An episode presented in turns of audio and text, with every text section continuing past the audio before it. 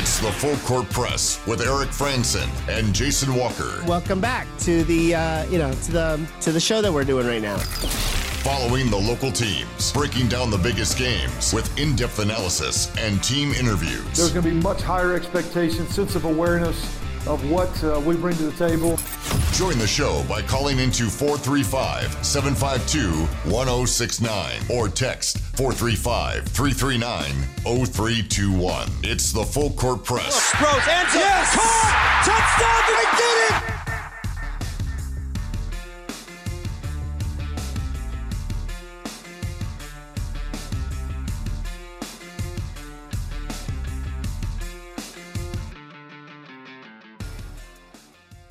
Welcome back, Full Court Press.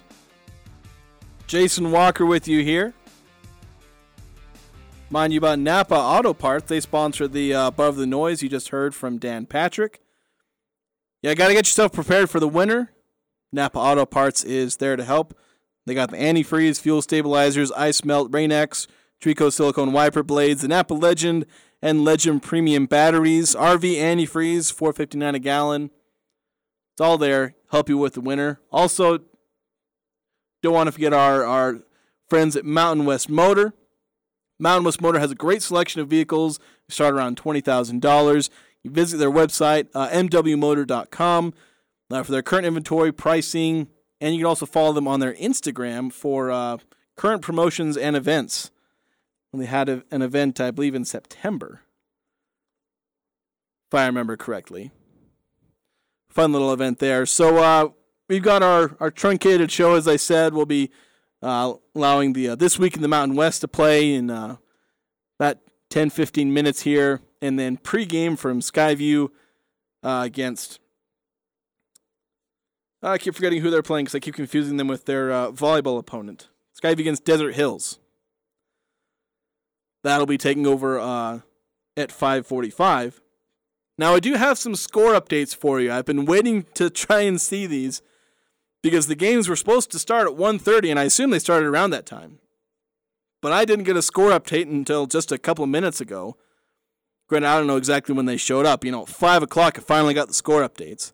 So from 4A girls volleyball, I was able to tell you a while ago that Skyview won 3 1 over Snow Canyon. Well, Green Canyon and Hurricane, the last score update I'd heard was that Green Canyon were up 2 to 1. Well, they ended up winning 3 to 1 over Hurricane. So Green Canyon will advance to the semifinals, as will Skyview.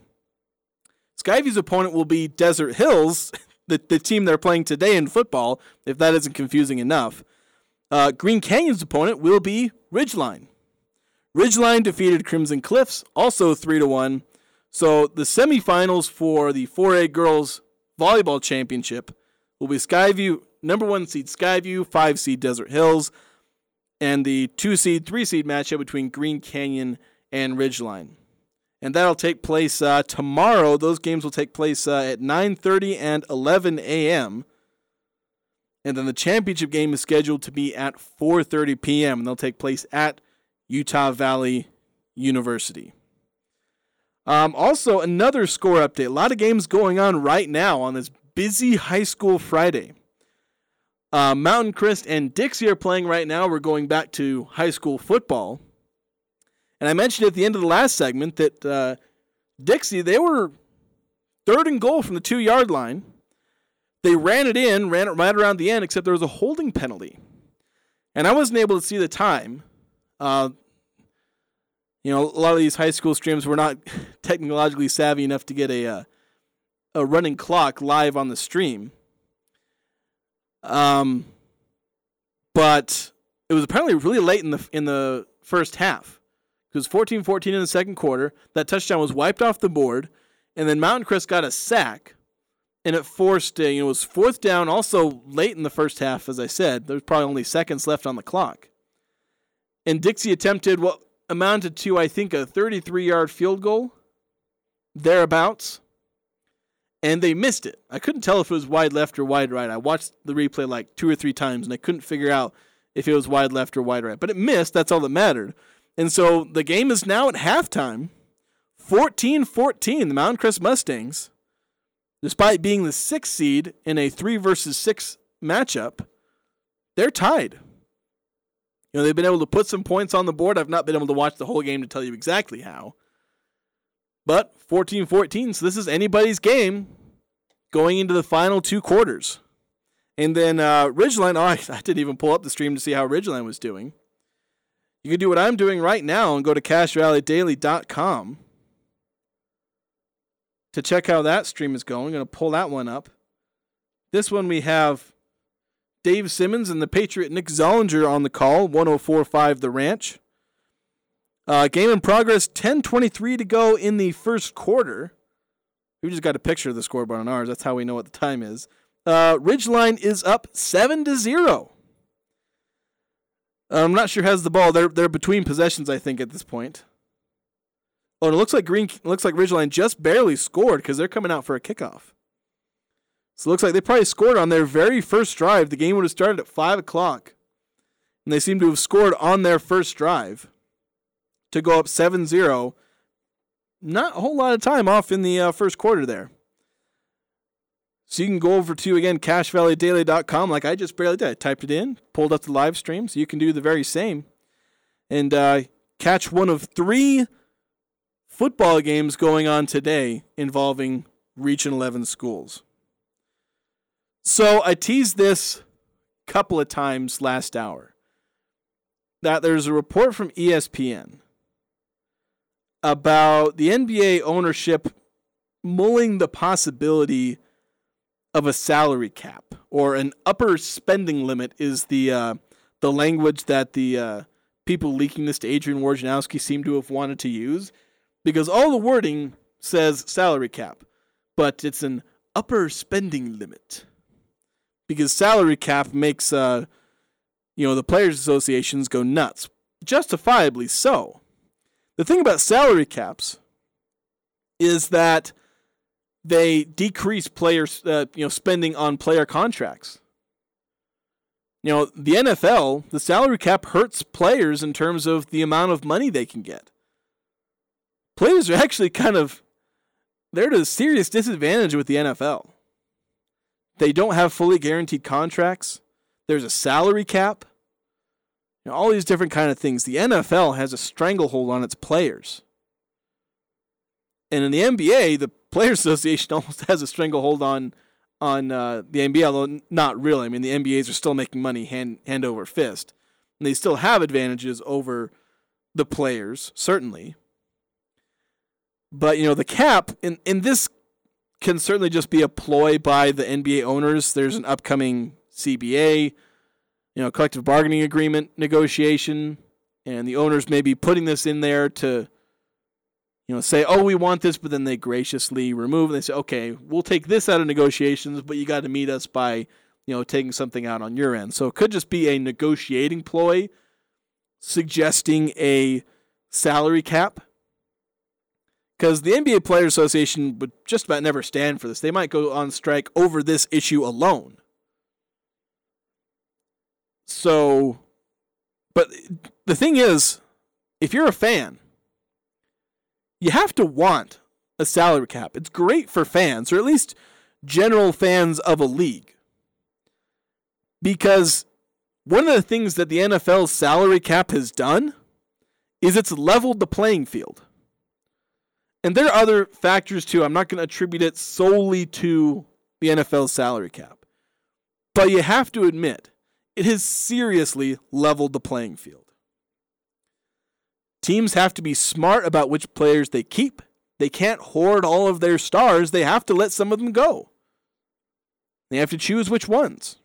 To usually keep the quarterback and a couple offensive stars, you know, a star pass rusher, maybe a star. You start running low on stars you're able to keep really quickly. You know, the the Chiefs, they had to let Tyreek Hill go. I don't know if it's necessarily completely salary cap related, but you know he did get a giant extension once he left, and so that allowed the Dolphins to pick up a star wide receiver, and it's helping them. Dolphins are doing better this year. And so a salary cap spreads the stars around a league. And for the NBA, where stars are, you know, trying to form super teams and, you know, you're, you're having a few teams controlling most of the stars, a salary cap would be a huge change to that. Because a team like the Warriors, well, they'd probably have to get rid of they'd get rid of Andrew Wiggins. They wouldn't be able to pay Jordan Poole. And they'd probably have had to choose between keeping Klay Thompson or Draymond Green. They'd be able to have Steph Curry, probably one other star, and then they'd try and fill out the rest of their roster. And so they wouldn't be on this potential dynasty where I think they're probably going to win the NBA Finals again. So, salary cap is great.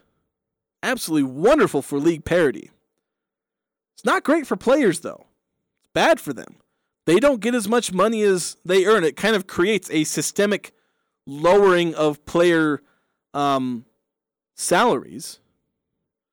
You know, the MLB has been accused of artificially lowering players by like just not signing players, just everyone agreeing, don't sign this player to this contract, and then that player lowers his expectations because nobody will pay for him, and then the league, you know, the league owners are able to sign them for cheaper. That kind of thing would happen in the NBA. It's already happening in the NFL because of the salary cap, but it happens because of league rules, not because of collusion on the part of the owners. But the thing is, you know, somebody who has to root for a small market team, I'm more in favor of, you know, a salary cap. I understand it's probably never going to happen because the, the Players Association will never go for it. And I can kind of live with that. You know, the luxury tax is at least something of a deterrent, but granted, the Warriors are just flaunting that. They're just saying, we do not give one rip about the luxury tax. We're just going to keep winning. If you got an owner like that, then sure, go ahead. You'll keep winning. You know, if, if you've built the right team. But it's bad for league parity. In my opinion, it's bad for the league. Because you want to have a league where, you know, in the NFL, sure, there's teams that are good for stretches, but those teams will switch up.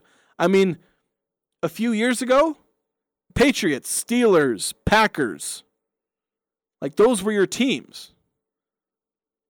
You know, th- those were the teams for the Wilds. Then Peyton Manning, you know, when he was with the Broncos, we go back, you know, 10 or so years. Then you've got your few teams. Well, now Patriots are below 500. I think the Packers are also below 500. Broncos haven't been good since Peyton left. Steelers, you know, Ben Roethlisberger retired, so they haven't been, you know, Super Bowl contenders for several years. And now who is it? Well, it's the Bills. It's the Chiefs. The Rams were there for a second. They're not starting off this year super great but they were there for a minute. You know, there's other teams that are jumping in. They're able to, and they're small market teams. You know, it's not Boston and Pittsburgh. And heck, before you had Green Bay, who's not a small market team, they were able to jump in there.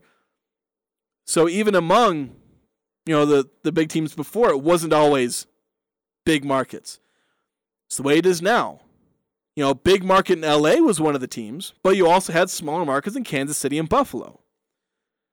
In the NBA, it always matters about markets, but in the NFL, again, and there's again other reasons other than a salary cap. I don't want to say the salary cap is the magical thing that makes everything happen in the NFL to where there's parity, but it is a factor.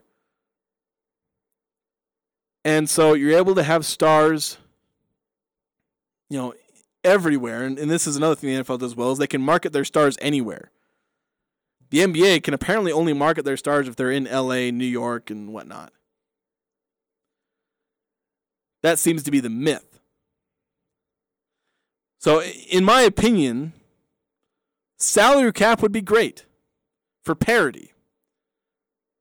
Wouldn't be great for the players, but I think for fan enjoyment of the league, I think it would make the league in terms of competitiveness and in terms of just enjoyability it would be better and it would deter tanking in, a, in kind of a roundabout way.